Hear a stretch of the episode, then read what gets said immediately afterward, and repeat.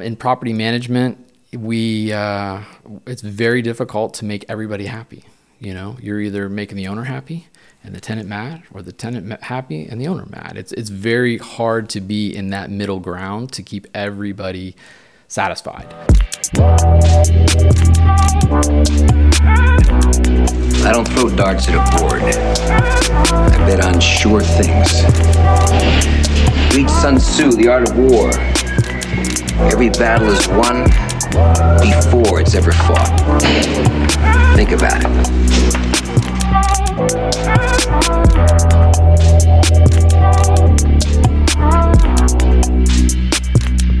Hey, I just wrapped with Aaron Cooper. We talk shop about processes, tech, building a sustainable organization that allows you to move at a high speed without sacrificing your quality of life as the owner. Check it out. Welcome to another episode of the Profitable Property Management Podcast. Today I have Aaron Cooper on the show with me. Aaron, thanks for coming on. Yeah, thanks for having me. We're just jumping right in here as usual. For those that don't know, tell us a little bit about your background. How did you get into the industry? So I started as an investor, really. So uh, I, my wife and I just took advantage of the foreclosure crunch, bought a bunch of foreclosures, and uh, kept going from there and then we decided well we don't really want to do this ourselves so we started to got the great idea to open a property management company. Then i got my license then i became a property manager and we uh, took off from there and never haven't looked back since. Well here we are. So yeah. let's fast forward to today. How yeah. many uh, units are you managing? What are yeah. the asset classes? How many team members?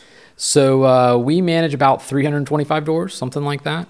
Um, we have a mixed kind of hybrid model. So we're 50 50 of local um, employees and remote. So we have about five remote and, including myself, four local. So, how long have you been in the game for? About seven years now. How has your business evolved over those seven years? A lot. um, we started, you know, just like everybody else, 10% here and just just copied really. Um, and then uh, over the years, I the first few years I kind of learned what I liked as an investor and uh, as a property manager. Like I just learned that I did not like the lower tier of property management. It's just not my thing. Uh, I have friends that have made lots of money doing it. That's just not my thing. So we went to a flat rate, almost out of frustration because everybody was clicking on my Google review or my Google uh, AdWords for wanting quotes and everything. So I came up with the idea let's just do a flat rate, advertise it. If your property's under a $1,000, they won't click on my link. And uh, it was a way of just filtering out the stuff that I wasn't interested in mm. and wasting money. So, you know, we've gone from there to now we have a three tier model. A lot of from you guys actually uh, over the years listening to you guys uh, uh, discuss different options and different ways of doing things. And um, it's been really successful for us. Um, pros and cons obviously right now it's not a great with a, a rents skyrocketing right now and so the percentage would be nice but it keeps us just more even keel very easy to budget very easy to plan uh, very easy to forecast. In terms of some of the shifts that you've seen mm-hmm. in the industry What's really been impactful in terms of innovation and change in your business over the last, let's say, 24 months specifically? 24 months. I mean, we we dove into remote team members three years ago, mm-hmm. um, and that's been just tremendous. Was um, it great out of the gate? Did you have to cycle through a few before you found a winner? No, I mean my first one. Well, I hired two basically at the same time. One of them was great, and she was just doing back end accounting stuff. She's not here. My other one, um, Leo, was the other first person that we hired, and he's still with me, and he's like my right hand. And he actually has gone through everything from answering the phones, is what he started with, just admin duties, and now he runs maintenance completely, and has a team of remote te- uh, employees that works with him, coordinating everything. So remote. What else over the last couple years? BDM. Finally hired a BDM yeah, finally listen to you guys. what what did that feel like? You know, you say listen, but at the yeah. same time, the reality yeah. is it's contextual. For yeah. some people, it's a fit. For some people, it's not. What felt like what lined up to to put you in a position where you felt like it made sense now to pull the trigger? So it was a unique situation. I was actually uh, taking a look at an investment home to buy. Um, and there was an agent there, and we got to talking about rentals and everything. And he was looking there to make it an Airbnb, and uh, he's like, actually, my broker's getting ready to uh, leave, closed up shop, and they had 30 or 40 properties. So I ended up acquiring those 30 or 40 properties. At the same time, their main property manager is now my BDM. So I kind of brought her in. It was that's what she was was a BDM really, um, and so we acquired that, and it just gave me the um, I don't know. It was easy. It was it was the confidence like okay, I've got this new revenue stream of all these properties just overnight that paid for my BDM the salary and it gave me the confidence to be like okay, let's let's take this plunge. Um, and yeah, but since then I, I, regret every day not doing it years before because it's taken off my plate. That's what I did. Yeah, that's a really interesting sentiment. You regret not doing it years before for a lot of folks, when they hire a BDM, it can be a mixed bag. And when you think about the factors that correlate there to success, mm-hmm. there's a couple of things that come to mind. One is having opportunity, yep. i.e., lead flow. What did the marketing function, marketing pipeline flywheel look like at the point that you made this hire? Yeah, so um, our marketing was nothing other than myself. Um, some Google AdWords. We just started getting into the SEO. We redid our, our website my big plan was to really push for realtor referrals. That was going to be the the target, going out to the you know to their offices, visiting, uh, networking, and about two months into it, COVID hit. So kind of you know changed everything. Um, and so we actually looked with you guys with the profit coach stuff. Um, and um, we got Angela involved in like Scale Club and, and all those fun things. And it's really helped us um, create our playbook um, which is what I wanted because I didn't know how to teach that. I just could do it. That's just what I did. You know, I knew how to sell my company. Mm. Um, I love that anecdote. Yeah. The quote here is the strength of the owner is the weakness of the business. Yeah. That's a direct quote from Jeremy Pound, friend, former business partner. Yep. When you made those strategic investments, what were you expecting to to get? I love that you made those investments, but what was in your mind's eye and, and what actually have, came of it? Yeah. So um, so for us uh, and me specifically, it was the I guess the accountability you know a lot of it was the accountability and and the teaching i had no idea how to teach or train somebody to be a uh, you know a sales manager bdm um, metrics performance uh, that's just i know that's not my strong point. Mm-hmm. and bringing on that was part of my reservation of bringing on a bdm to start with was i knew that was not going to be my strong point sure. to, to oversee that and manage that so by having um, you know them help us and coach us through. And it kind we just we started at the same time we brought her on. We started with that and the training and building our playbook. And then uh, we kept it going with the um, uh, the monthly calls for her, or the weekly calls for her for the last you know year or so until we kind of weaned ourselves off of it. Yeah, I know that Renscale has a ton of appreciation for Angela. I've heard, yeah, yeah. heard them sing her praises in particular. Yeah. So you have the BDM piece in place that's mm-hmm. allowing you to kind of step back from that function a bit. What have you done with that marginal headspace? Where have you applied your focus? So I am working my way into uh, the into the, the, the background really. I, I'm I'm not one that wants to be the face of the company. I don't want to I don't need my name out there. I don't want to be uh, in the forefront. The company's the company. And um, I'm working to take steps back. Like I actually enjoy not because we're sitting here but I actually like creating the processes and stuff like that and LeadSimple. Like I actually have fun with that. Um, I like that background stuff to kind of shape and build how and what the team is going to execute. So that's I just know that that's what I like, and so that's what I'm spending more and more time doing. And um, that's yeah. a that's a useful thing to like. Yeah, I'll tell you, every owner has their guilty pleasure. Mine, graphic design, believe it or not, I really enjoy it. Yeah. Is it a business priority? Is it a value? Is it a good use of my time? Not necessarily. Yep convenient that yours is processes. Yeah, That's a yeah. really value added. I, I, never realized that was something I would actually enjoy. Actually, really. So prior to implementing the, the nah, workflow stuff with LeadSimple, you can ask anybody on my team. Details are not my thing, but um, but building out the general structure of it is what I like to do. Like I can get what's in my head out.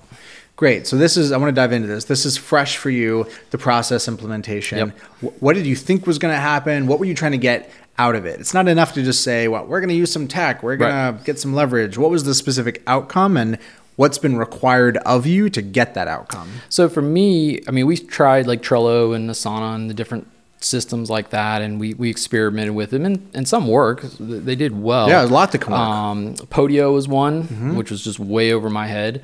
Um, it was the, the the learning curve was just brutal for me. I mean, I tried, you know, I actually implemented it and, and, and started building, and it's just too much of the building side of things.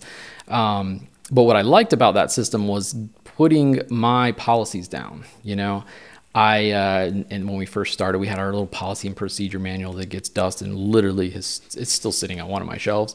You know, it's that's just how we work. You know, it's we're uh, a people game that the books don't really do well. It's for us. antiquated as soon as it's done. Yeah, yeah. It was just a waste of time.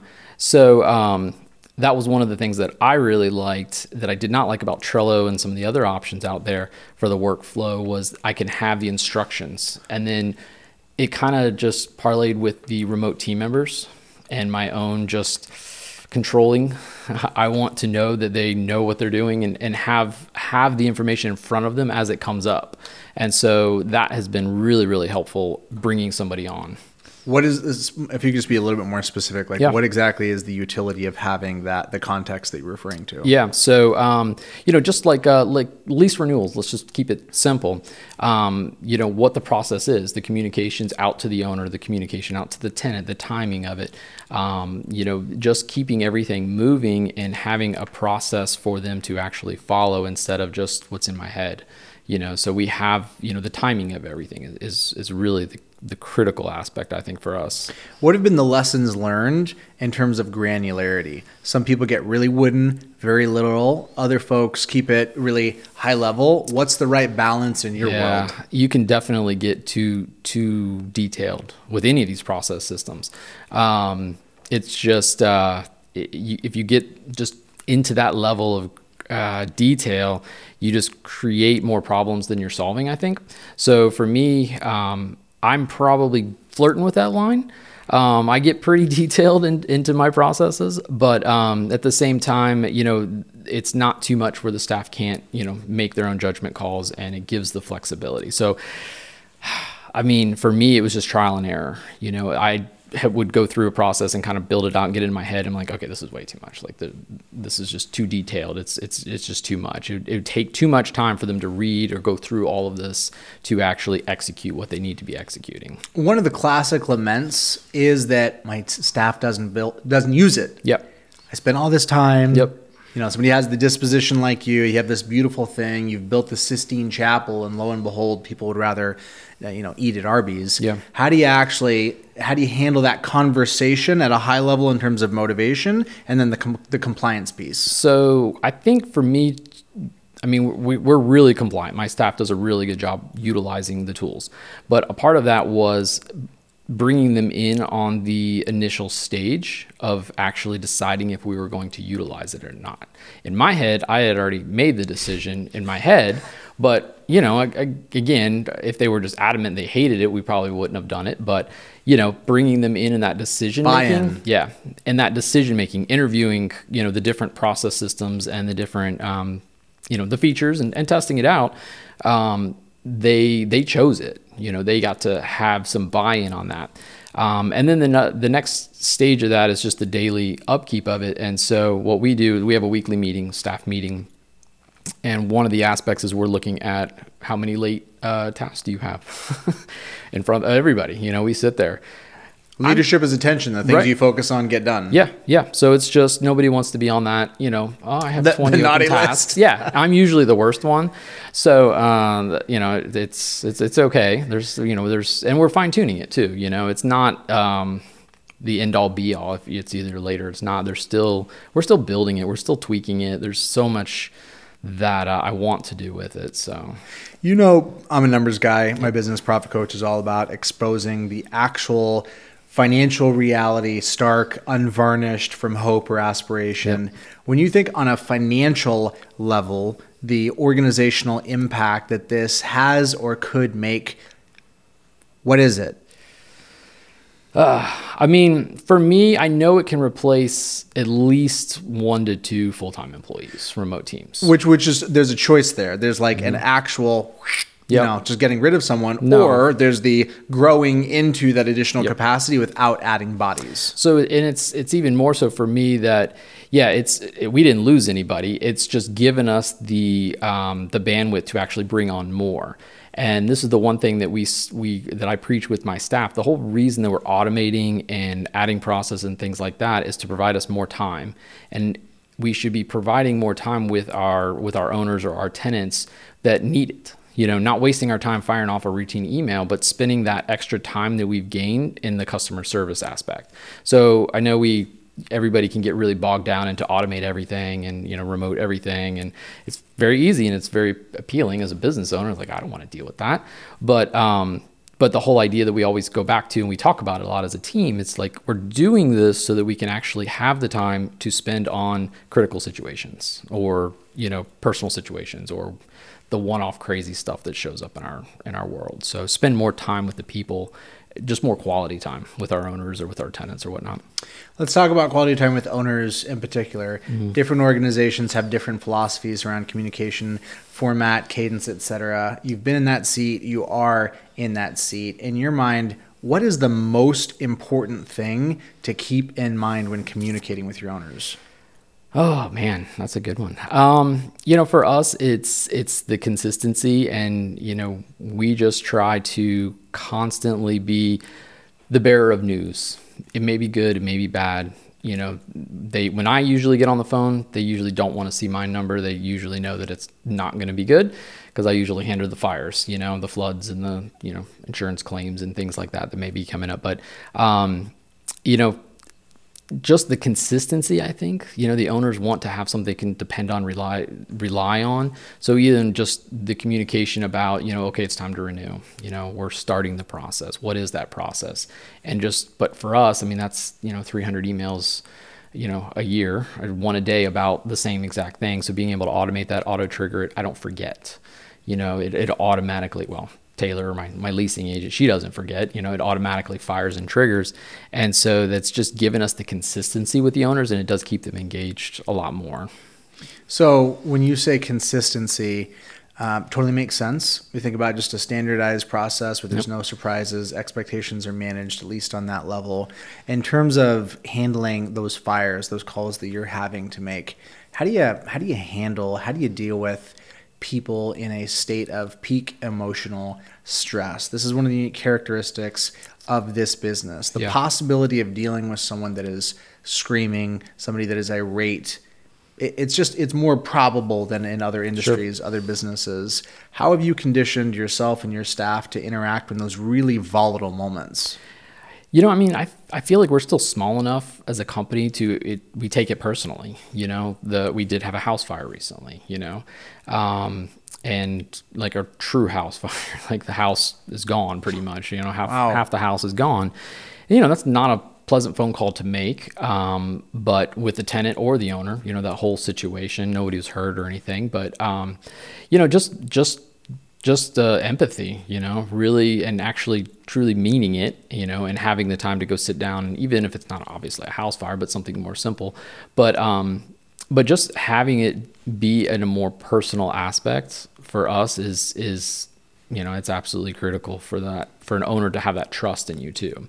Um, again, as a landlord for myself, I relate to owners a little bit easier, I think, than some. I mean, I know a lot of our brokers out here are are uh, investors and have it too, but I think that's really important and very helpful as well. Um, you know, I can give my firsthand advice because I've had some pretty bad stuff happen to homes um, and total of my own properties, and so I can relate too, and so I know what it's like, you know, um, and and discussing that and then but also having the confidence to go through the process with them because a lot of these owners you know the fire for example they're an out of country investor um, no idea how an insurance policy or um, uh, insurance uh, claim works you know but just getting on the initial call this is what happened everybody's good here's what's next. You know having that confidence and the knowledge to just kind of outline okay these are the next steps. You know this is what we're going to look for. This is we're going to make sure you have the rent loss protection and your insurance so your rent's covered and just answering the questions before we get there. Um, so i mean if you mix you know the empathy with the confidence and knowledge of what actually needs to happen and, and and outline a timeline for them and give them the expectations people are usually kind of go through the the freak out and then chill out a little bit and understand and, and, and are pretty good with it. That was a great answer.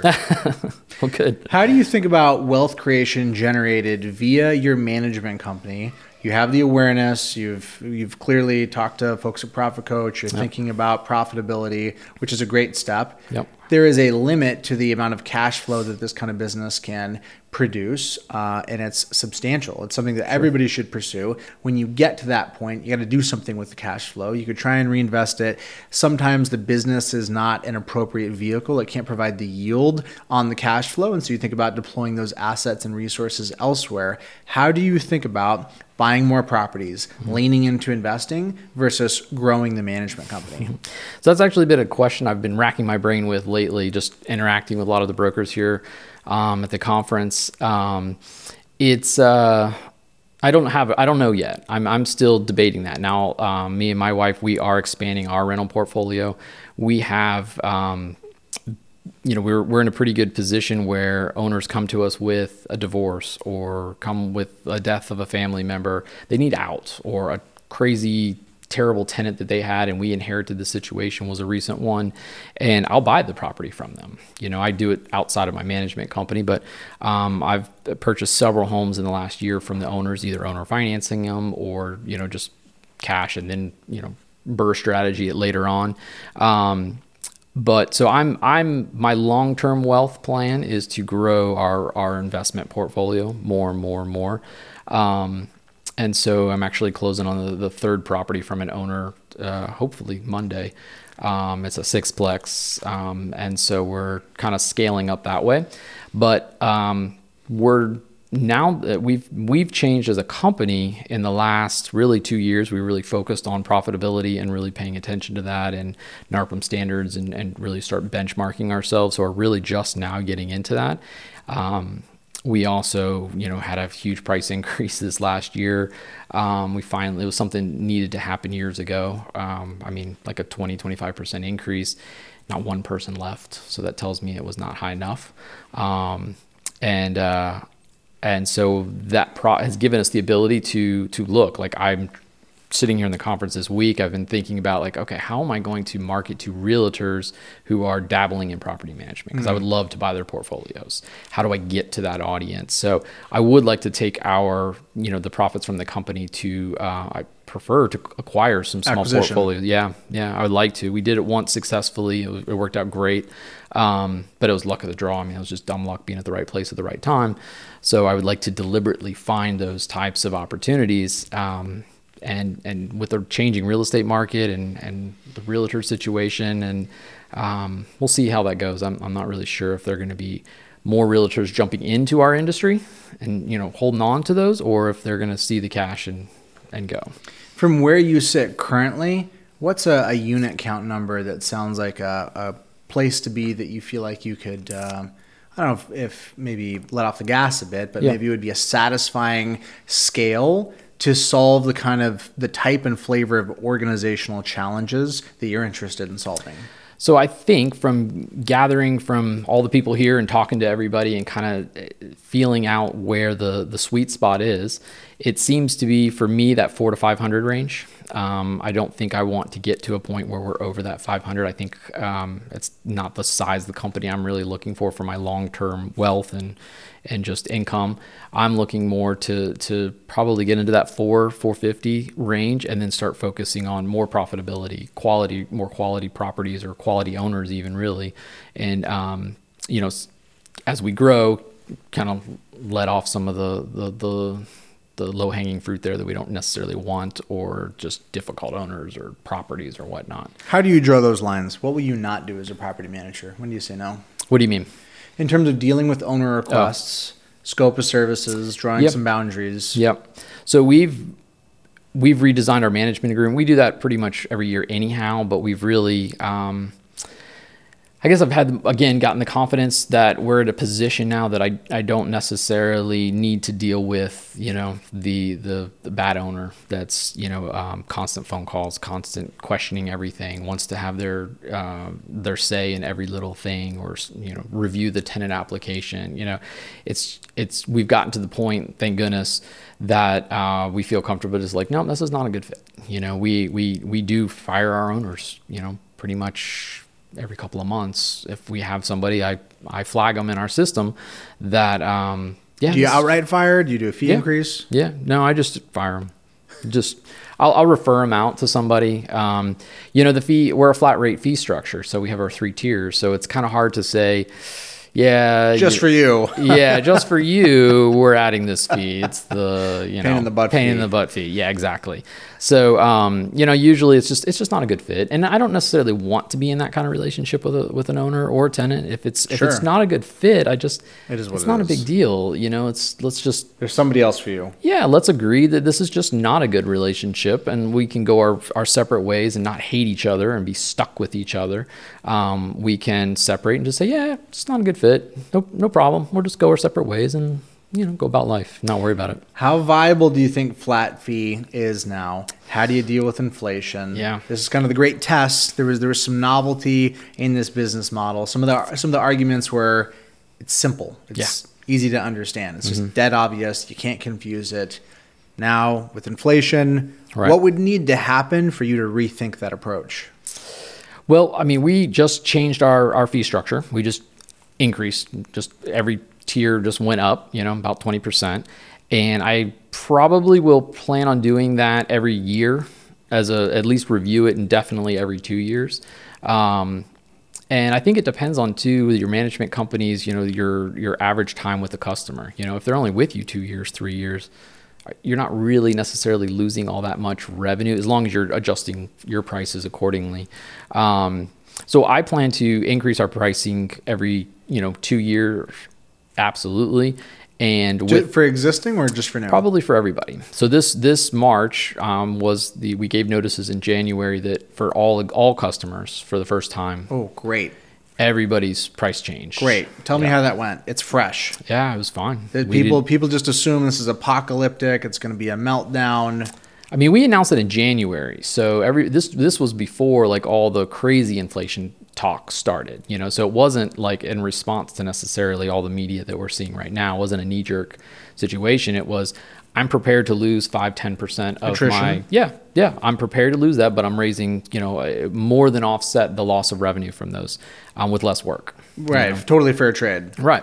So, um, so we had planned it and put it all together, and new fee structure. We had already started it in January for all of our new customers, and I had just never uh, taken the time. Um, again, maybe had the courage to just say to the owners, "Hey, you know, it's been great, but we're changing the rules." You know, we had that right in our agreement, but um, I had never done that. You know, so it was it was new for me. But we uh, we actually did not lose a single person.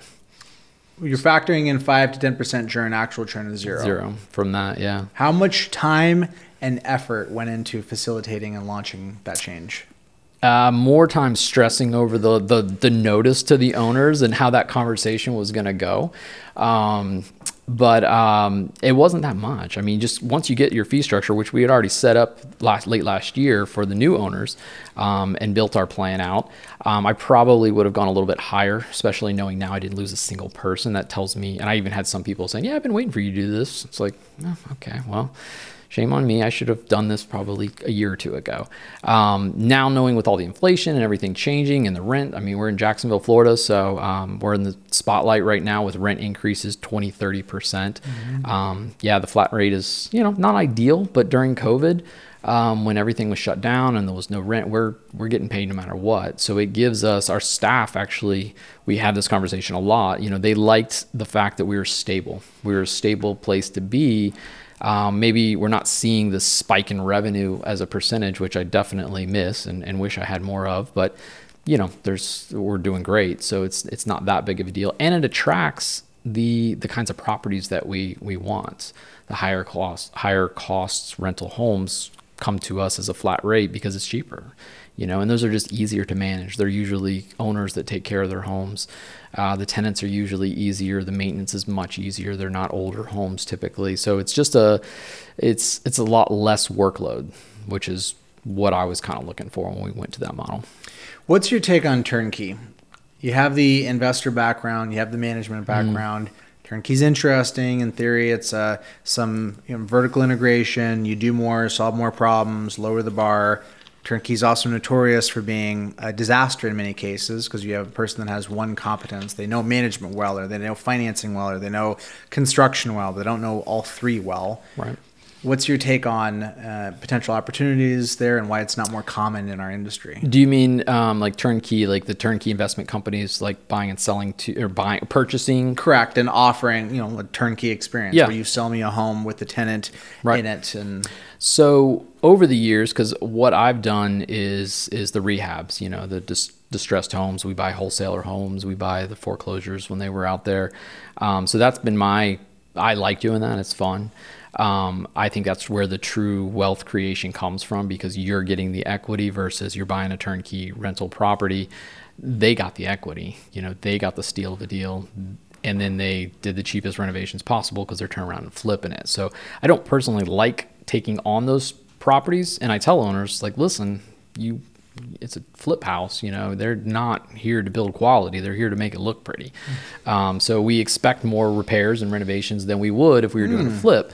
So I work with more owners um, and helping and coaching and teaching them to buy renovation homes let me renovate them. Let my team renovate them. And so we have a, a process for doing the turnovers, uh, well, renovation projects. So we get a fee for that. And um, we control what's being done. You know, so like a fire, like it's a $50,000 renovation. That's a little bit more than I like to see on a $100,000 house. But, um, you know, I mean, it's well within our wheelhouse. You know, we, we can do that all day long. And so I prefer for my clients, for the investors, to buy a distressed home from a wholesaler or from you know open market or wherever you're finding the distressed home from. You get the wealth from the equity of the sweat equity and the renovations, um, then leaving that to the to the flippers basically. So in in this whole paradigm of of REI, um, when you think about your own personal goals, back to kind of wealth management, wealth creation, what you're trying to achieve, what are you holding personally within your portfolio? So we own a little bit of everything. so we have uh, office condo. So we, we have about 20 doors right now. So we have everything from an office condo to vacation rentals down in the Keys to uh, sixplex, quad, or sixplex, triplex, duplex, and single families, townhomes. So if it's a good deal, it's it's it's fine. Like as long as it's uh, we keep it to residential. The office condo is is one um, little oddball. We too own a uh, it's called a dockominium. I don't know if you've ever heard of that. It's a uh, basically a uh, condo for your boat. Okay. So you can actually buy a condo for your boat to store it in. Taxes are nothing. There is no insurance, and people there are not many of them. And down in South Florida, Keys, places like that are actually a uh, it's a it's a unique little venture I've just kind of stepped into to see. So yeah, so we have everything from boat docks to sixplex, everything in between. What's the asset class that you could see yourself leaning into hardest? You know, probably like I like um, townhomes for some reason. I that's just what I'm drawn to is simple, small, either attached single family. Um, I I don't get into the condos really, other than this one weird situation.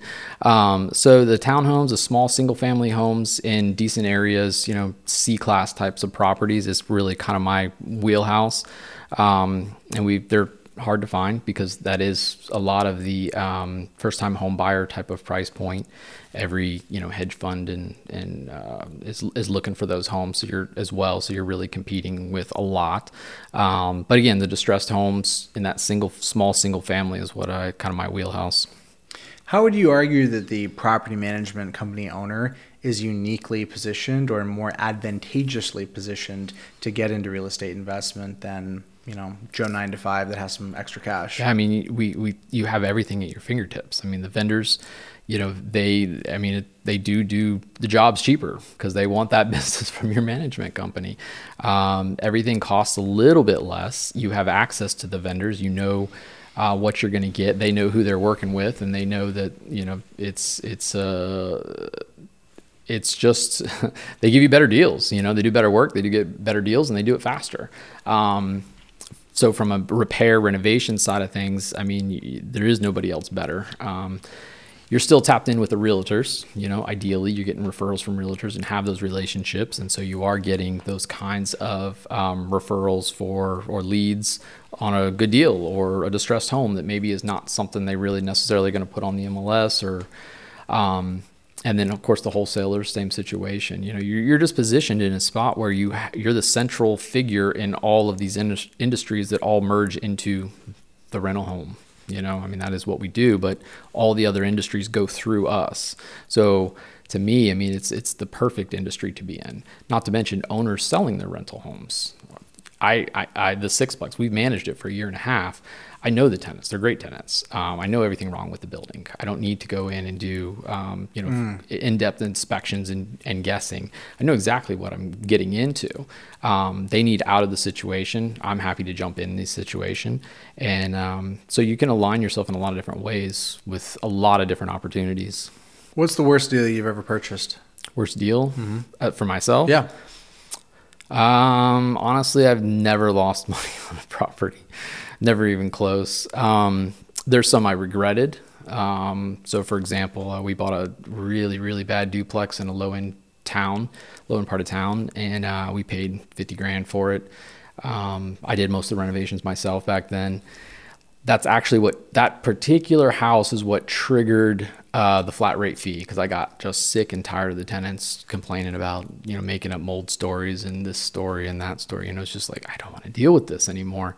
And so I sold it, and um, we did basically a 1031 exchange, and uh, bought the uh, our first uh, vacation rental down in the Keys. This was five or six years ago. As it was probably the only foreclosure in the Keys, but we were able to 1031. So we bought that house for fifty thousand, and just you know went. And that was a terrible situation. I hated it. I hated the house. I hated everything about it. I hated the renovation. It was miserable. That was probably the worst one but that actually turned into you know fantastic opportunities with vacation rentals. So, you know, I mean that was probably the worst house, but it actually turned out fantastic. Well, so. talk to me more about vacation rentals. Are you yeah. managing any short term? No, I, I did. I managed my own. It's a so I I learned that um, it's it's a whole nother beast from what we do in in single family long term residential properties. And I know the the short term thing is a big sexy word right now, and everybody's trying to get into it. And um, there is money to be out there for sure. Um, for me, I'm a little bit more calculated, and so I've had this conversation a couple times with people here at the conference. For me, all these vacation Airbnbs in the middle of mom and pop neighborhood are just it, it, they don't make sense to me there's no data on them if they're going to perform why who's renting these things like there's just there's nothing out there it's it, and for me, I want to be more calculated, you know. So I'm my vacation rentals are in a vacation community. Like it is very, you know, reproducible. It's, yeah, it's eighty percent of the homes are vacation rentals, you know, and you you have the the cleaners are lined up, the handyman, they all know the game. They're, that's the core business, and so it's very easy to predict what you're going to get, what you're going to make, um, occupancy levels, things like that. Whereas the Airbnb world that we're all talking about right now, with just random houses in a cookie cutter neighborhood that people are renting on a daily basis as a hotel, it's like, how are you going to predict that? What what is that actually going to look like? It's I mean if you know, but I've seen people doing very well with it. I just for me it's too much of the unknown to to jump into that. But the management side of it is a whole nother beast. What's the hardest part of your job? Uh, just people dealing with people. You know, um, in property management, we uh, it's very difficult to make everybody happy. You know, you're either making the owner happy and the tenant mad, or the tenant happy and the owner mad. It's it's very hard to be in that middle ground to keep everybody satisfied. Um, and when you do your job really well, it's like yeah, you you did your job. you know, there, it's there's no it's not much. No gratitude. congratulations. No, it's just like that's yeah, that's what you're supposed to do. Um, and then when things go bad, it's the world, you know. So it's it's uh, and that's the part I think that's why our our industry does have a lot of stress and it's a lot of turnover and um, for our staff and and you know, brokers owners as well. It's it's not for the faint of heart. It's it's, it's stressful and uh, that's the part I don't enjoy is the um, you know the owners and tenants that dealing with those kind of fires you know those aren't that's not i don't think anybody likes to enjoy, enjoy dealing with you know problems but everybody's so different every situation's so different you just we get ourselves into a lot of different situations and um, it's hard to make everybody happy Back to systems and processes. Have you Mm-hmm. had any turnover since you've put these in place? Uh, I haven't lost any employees. We just um, so I built out my training process um, recently, and I got to experiment with it for the first kind of real run with in real life with a real person, uh, a new hire, and um, it was great. It actually cut down. I was actually leaving town as I hired the person, so I uh, was able to just start the process put them in and and I tweaked it a little bit as I went but for the most part those 3 or 4 days where you know he was set on his training you know the, the LeadSimple training tasks popped up that I kind of built and which videos I wanted him to watch Propertyware training popped up as in sequence of what I wanted them to do and train on the MLS stuff and everything was just um, on autopilot and you know you know that's they don't need me to tell them which videos it's and and when to do it fair housing training stuff, you know, how to log it in, how to, you know, I, I don't need to be there. And I wasn't, I was in the keys. Um, and so, you know, it was, it was an easy transition and I would give, give me the ability to be gone and not be chained to the office or to a computer for, for that matter. If there was one thing that you could change about the industry, what would it be? Yeah, I don't know. Uh, I mean, for me, the property management industry, the, the difficult aspect is maintenance is the is the hardest part and tackling um, just tackling the whole maintenance side of property management which to me is really like 70% of what we do. Um, and there's just there's not great integrations with the management software. I haven't found like i mean we use Property Meld. We like it. It works well it's not the the end all be all. Um, Propertyware or management software definitely is not. AppFolio definitely is not. You know, there really isn't a solution out there for us on the maintenance side that really everything ties into. You know, the the invoicing, the accounting, and the work orders with the property. Like, there's nothing that really does that. So that's always a challenge for us right now. Aaron, tell me a story. What's the craziest thing you've ever seen in property management? Craziest story in property management. Um, I mean, we've had some sad ones. We've had, you know, deaths. We've had murders uh, in A class homes. Um, so those aren't real. Uh, Tenant getting murdered or yeah, murder? Yeah. Yeah. Boyfriend. Oh boy. Yeah. So, um, you know, those are the, they're crazy and they're sad and um, scary too for, for our industry. Um, so th- those are the kind of situations that we all you know dread to ever come up and deal with um, but we've seen everything from um, the fires are interesting we had an e-cig start like torch a house um, I thought e-cig is not. Uh, yeah, if you drop them against the wall they can spark apparently and lit a backpack and torch the whole house so do you have a policy against no e-cig now? Yeah that's no e- no e-cigs in the house It's basically treated as equivalent as a. Yeah, but I mean, you can't police that. It's just in there to, to Sure, kind of cover no ourselves. We it. we've gone with uh, like renters insurance. Uh, you know, we used to require, but now we we provide the renters insurance and through Propertyware, um, so that we can control that. So in situations like that, you know, they did not have renters insurance. Um, now situations that tenant cause accidents. Um, are the owners are protected a little bit more, a lot more. Um, but yeah, I mean, all the crazy stuff is is is usually the tenant related. It's usually accidents, problems. Um, we haven't had anything other than a few those couple you know death situations and a suicide. Um, you know the the maintenance stuff is really where it comes from. The fires are are my nightmares. We did had a flood back in the day where um, by the time I got there, which we don't even really go to situations like this now, is when we first started. But you know, a water line broke on the second floor, and the entire house was flooded and it was coming through every light fixture, every air conditioning vent to the first While you showed up, this was going on. Yeah, yeah, they still hadn't gotten the water off yet, and they didn't know how. So we we try to now teach people where the water shut off valves are um, after that one. But yeah, those that was a memorable uh, walking into a home, just just water pouring out of every crack in the in the property. Wow. Yeah, it was an expensive one. Did they just like tear it down to the studs? Yeah, all the drywall. Yeah, yeah, all the drywall came out. Pretty much all the floors came out. We we started over quite a bit, but everything's fixable in homes. You know, I mean, enough money, enough insurance coverage, anything's fixable. It's not the end of the world. Um, so, and with rent loss protection stuff like that, the owners are usually covered, and that's one of the things that we we really coach with owners when these situations happen. It's like it's all fixable. It's just a house, you know. It's the hard. It's it's hard when it's was their personal family home or something like that. Of course, there's still the emotion attached to it, um, but um, but if they're not living there, they've usually had some detachment. But yeah, the the repairs and things like that with the owners, getting them to break that uh, that personal connection, it is fixable. It's just a house, you know. We can What kind it. of rent protection coverage policy do Mm-hmm. you advocate for, or offer, etc.? Yeah, so right now we went from last year after a small little tenant caused house fire, we pulled the trigger on um, Propertyware offers uh, rent basically um tenant insurance through their system. So it's really a toggle on and off in the software, which is very easy for us. They can opt out of it. That's some Florida laws and stuff, but they can opt out of it. Um, nobody does because it's part of our resident benefit package that we offer, and it's, it's actually a benefit to the owner as well.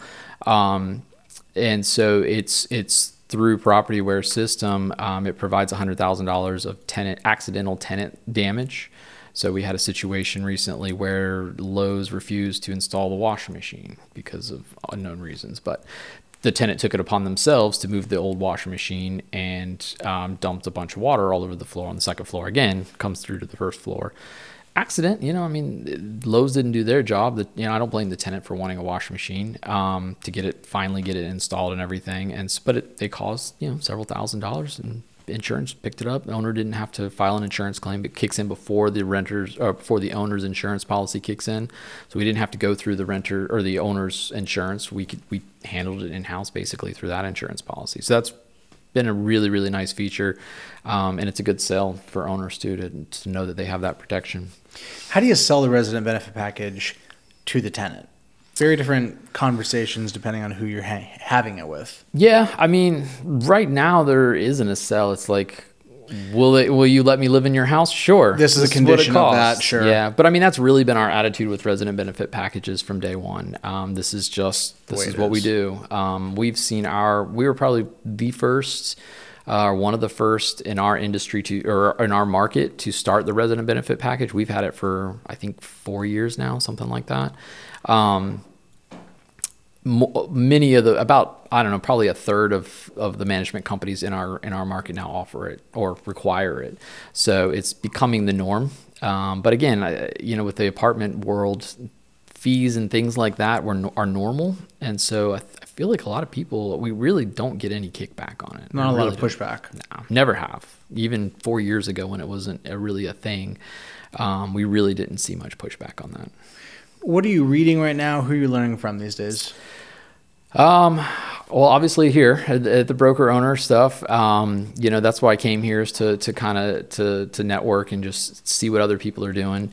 Um, honestly, I, I network with my, my competitors, uh, in my market, you know, we're, uh, talking situations, problems, ideas, um, marketing, uh, you know, we, we have a pretty good, um, network in our NARPM community. And- Blakely's, the Steve O's of yep, the world. Yep, yep. So Blakely and I are pretty good friends, and um, we, uh, you know, we just brainstorm a lot together. So I mean, honestly, um, him specifically actually has probably been one of the biggest uh, uh, motivators for me to to make changes, to do things differently, to think about things differently, see other ways of doing it in real life in real action. Um, but um, but yeah, and I, I I you know listen to a fair amount of the podcasts and um, you know the the broker conference. This is my first broker owner conference actually, so I was I've been really looking forward to getting here and um, and being around these people. You know, I talked to uh, Matthew Tringali a lot and more remote teams and things like that has um, getting me uh, get me motivated and, and probably my next step will be the traction and implementing EOS mm. and that whole fun world because that's something we do not do well. Been down that path. Yeah, there's a lot of good fruit there. I'm excited. a lot of you. work. Yeah, excited yeah, for you to make that transition. I appreciate you coming on. Yeah, thanks for having me and sharing your journey, brother. Yeah, I appreciate it, man. Until next time. All right. Jordan here asking you, what do you got? What is a question you want to ask me? Can you stump me? Can you throw me something hard, perplexing, vexing, something you feel tied up in knots with? Throw it at me. I'll do my best to try and answer that question, to dissect it, to parse out the nuance, and maybe help you get a bit more clarity. I'm looking for questions as the basis for creating content, and you're looking for a- answers as the basis for clarity. And wouldn't it be perfect if those two things matched up? Drop a comment, send me, send me an email, jordan at leadsimple.com. Let's stay in the conversation.